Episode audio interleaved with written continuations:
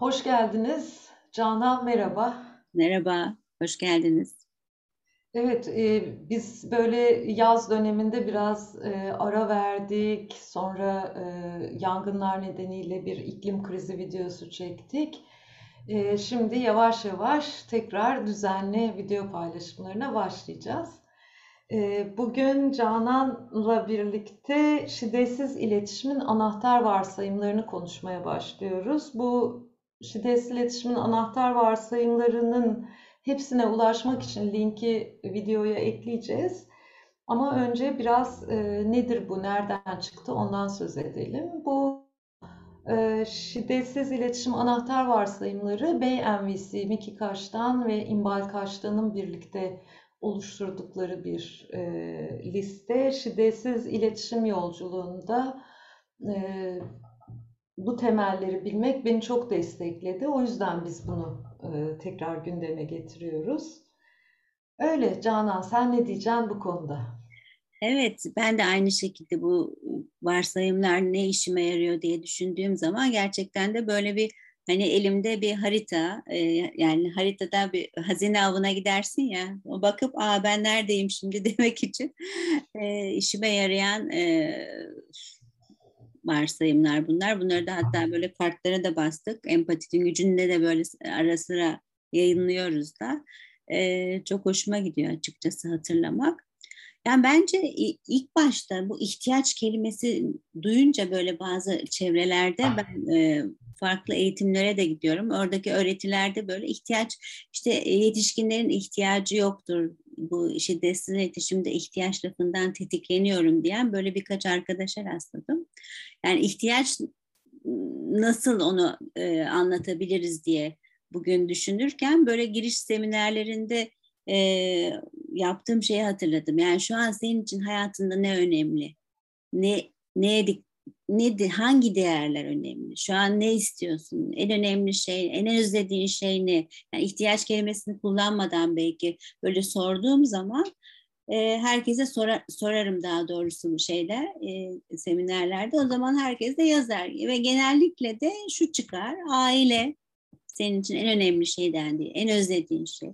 Sağlık, huzur, işte birliktelik, uyum, yakınlık gibi değerler çıkar. İşte derim yani bunlardır ihtiyaç ve hepimiz bu ihtiyaçlara sahibiz. Hepimiz istiyoruz bunları. Hepimiz sağlıklı olmak, hepimiz huzurlu olmak, hepimiz yakın ilişkilerde olmak istiyoruz. Ve ben bu şiddetsizleşme girmeden önce, yani öğrenmeden önce ben böyle bir ihtiyaç şeyini bilmiyordum. O yüzden benim için gerçekten çok değerli. Hani Marshall'ın söylediği o hayat enerjisi, ilahi bir şey diyor ya Marshall Rosenberg. Gerçekten o içinde o ihtiyacınla bağlantı kurmak şiddetsiz iletişim sayesinde oldu. Yani benim kendimi dinleyip, vücudumu dinleyip bir rahatlama ihtiyacım var demek ben şiddetsiz iletişim sayesinde öğrendim. Bilmiyorum, sende nasıl oldu? Bende de çok benzer oldu. Şimdi tabii ben şunu hatırlıyorum. Bu ihtiyaç kelimesinden tedirgin olan, irite olan insanlar olduğunu biliyorum. Hatta en başta ben de böyle bir ihtiyacım var falan lafında böyle tüylerimin diken diken olduğu zamanları biliyorum. Bunun tabii çok nesnel bir sebebi var. Yani ben Allah kimseye muhtaç etmesin evladım diye yetiştirildim. Hakikaten böyle bir dua var bizim dilimizde. Allah kimseye muhtaç etmesin. Şimdi muhtaç olmak, düşkün olmak, birilerinin eline kalmak falan gibi meselelerle ihtiyaç kelimesi zannediyorum bizim içimizde hani zihnimiz bilse bile bedenimizde benzer bir yerden tınlıyor. Ayıramıyor beden. Bizim psikosomatik varlığımız ihtiyaç kelimesiyle muhtaç kelimesini ilk başlarda biraz karıştırıyor galiba. Ben de bir gün böyle bir seminerde yine bu konu açılmıştı bir arkadaşla sohbet ederken seminere katılan.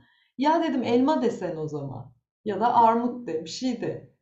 Çünkü Gerçekten şimdi şiddetsiz iletişimin temel varsayımlarından birincisi tüm insanlar aynı ihtiyaçları paylaşır varsayımı.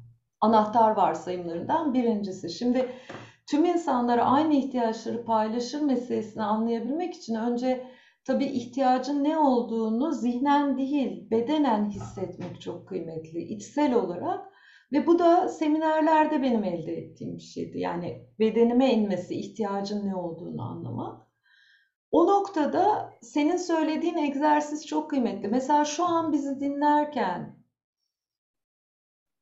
hangi özlemleri karşılanıyor dinleyenlerin? Şimdi ihtiyaç demeyeyim de özlediğimiz şeyler var hayatta. Yani kalbimizin içinde özlem duyduğumuz, yani bu özlemler giderildiğinde mutlu olduğumuz şeyler ve bunlar genellikle şey değil, somut nesnel şeyler değil. Mesela şefkat.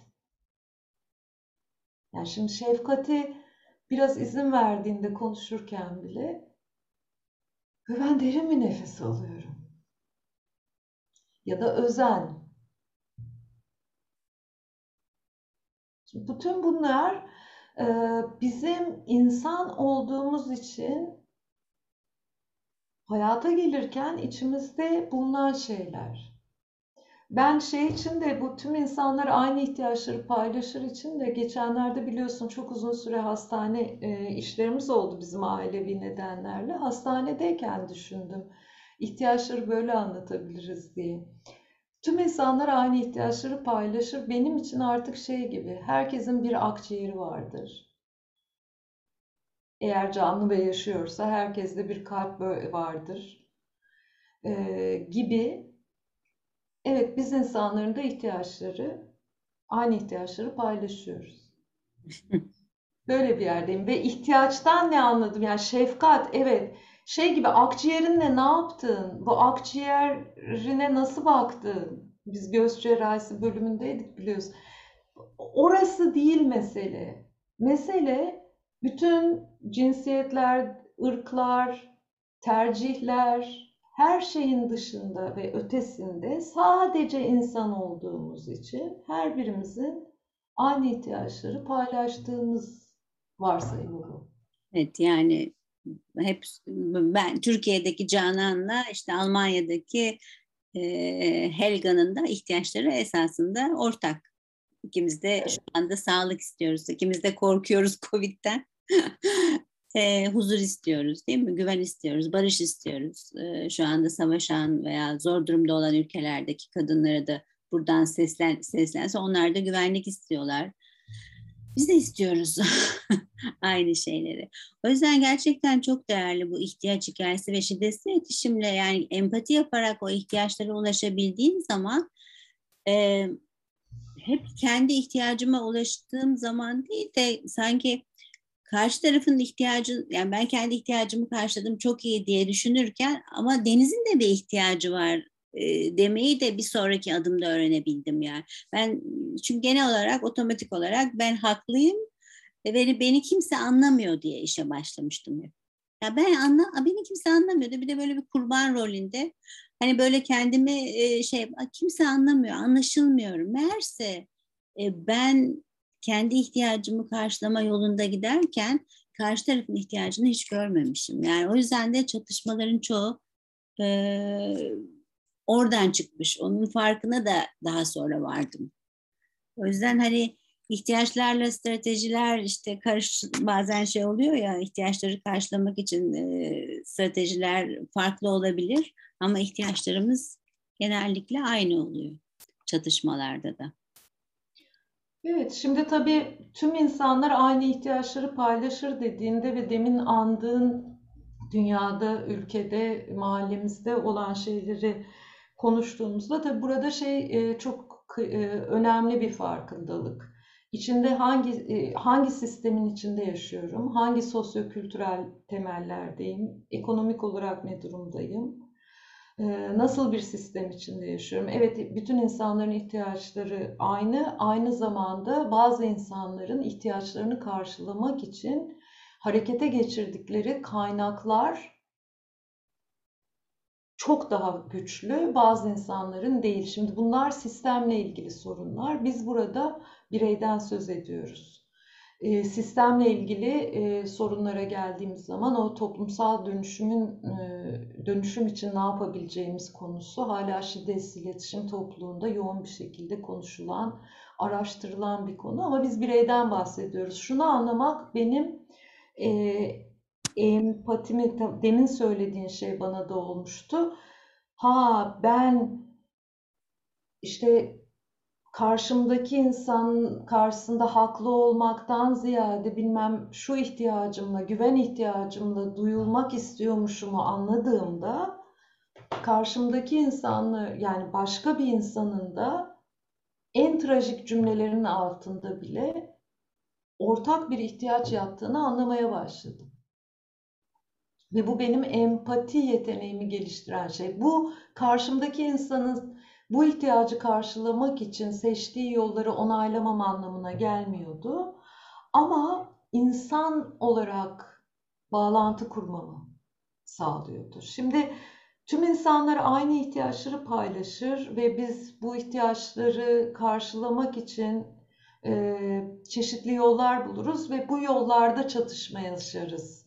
İhtiyaçta çatışma yaşanmaz dediğimiz zaman biraz daha ihtiyacın ne olduğundan söz etmek istiyorum. Yine Miki Kashtan'ın ihtiyaçlarla ilgili çok kıymetli bir bilmece gibi şeyi var, önüme açtım. Bir şey ihtiyaçsa şunları içermez. Bilmece gibi. Kişi içermez. Yani bana şefkat göstersin, illa da Canan göstersin. Değildir. Benim şefkate ihtiyacım var. Canan bana bir bardak su verir misin? Olabilir. Yer içermez. Yani işte illa İstanbul'da oturmak, barınmak istiyor değilimdir. İstanbul başka ihtiyaçları karşılıyordur. Eylem içermez. Zaman ve nesne içermez diyor. Şimdi bir bilmece gibi, bunu da hediye edelim. Yani bir şeye ihtiyaç diye düşündüğünüzde belki bir sağlama yapmak isterseniz bir bakın, illa bir kişi bir şey yapsın, bir yere gelsin, bir eylem yapsın, şu zaman yapsın, şöyle bir nesne de olsun falan gibi bir şeyse o ihtiyaç değil. Ben kendime diyorum ki öyle durumlarda benim galiba empatiye ihtiyacım var şu an. Kendimle bağlantı için. Bunu hatırlattığın iyi oldu. İngilizcesi onun Plato diye mi yazıyor? Plato diye, çünkü baş harfleri İngilizce'de Plato oluyor. Place, location, sonrası nasıl? Kişi, yer, eylem, zaman, nesne. Nesne. Evet, yani tabii bunlar çok güzel de hani yapabiliyor muyuz? Yani bu dikkatimizi oraya, odağımızı koyduğu müddetçe, niyetin bu olduğu müddetçe ya evet ve bazen de artık o otomatik pilottan çıkıp hani hep haklıyım, beni kimse anlamıyor şeyinden çıkıp empati otomatik olarak geliyor. Yani birisi sana rahatsız edici bir şey söylediğinde, mesela benim en çok eşimle sıkıntım olduğu için ona empati olarak duyabiliyorum ama kızmaktan vazgeçmiyorum, yani anladın mı? Hala kızıyorum ama empati, evet ya, adamın özene ihtiyacı var biliyorum ama öyle ortada öyle o kadar çok geçmiş hikayeler var ki. Yani sıfır bir bebek gibi karşılaşmadığım için 30 yıldır aynı adamla olunca bir sürü hikayen oluyor. O kızgınlık devam edebiliyor yani. Bu da çok normal, çok insani bir şey.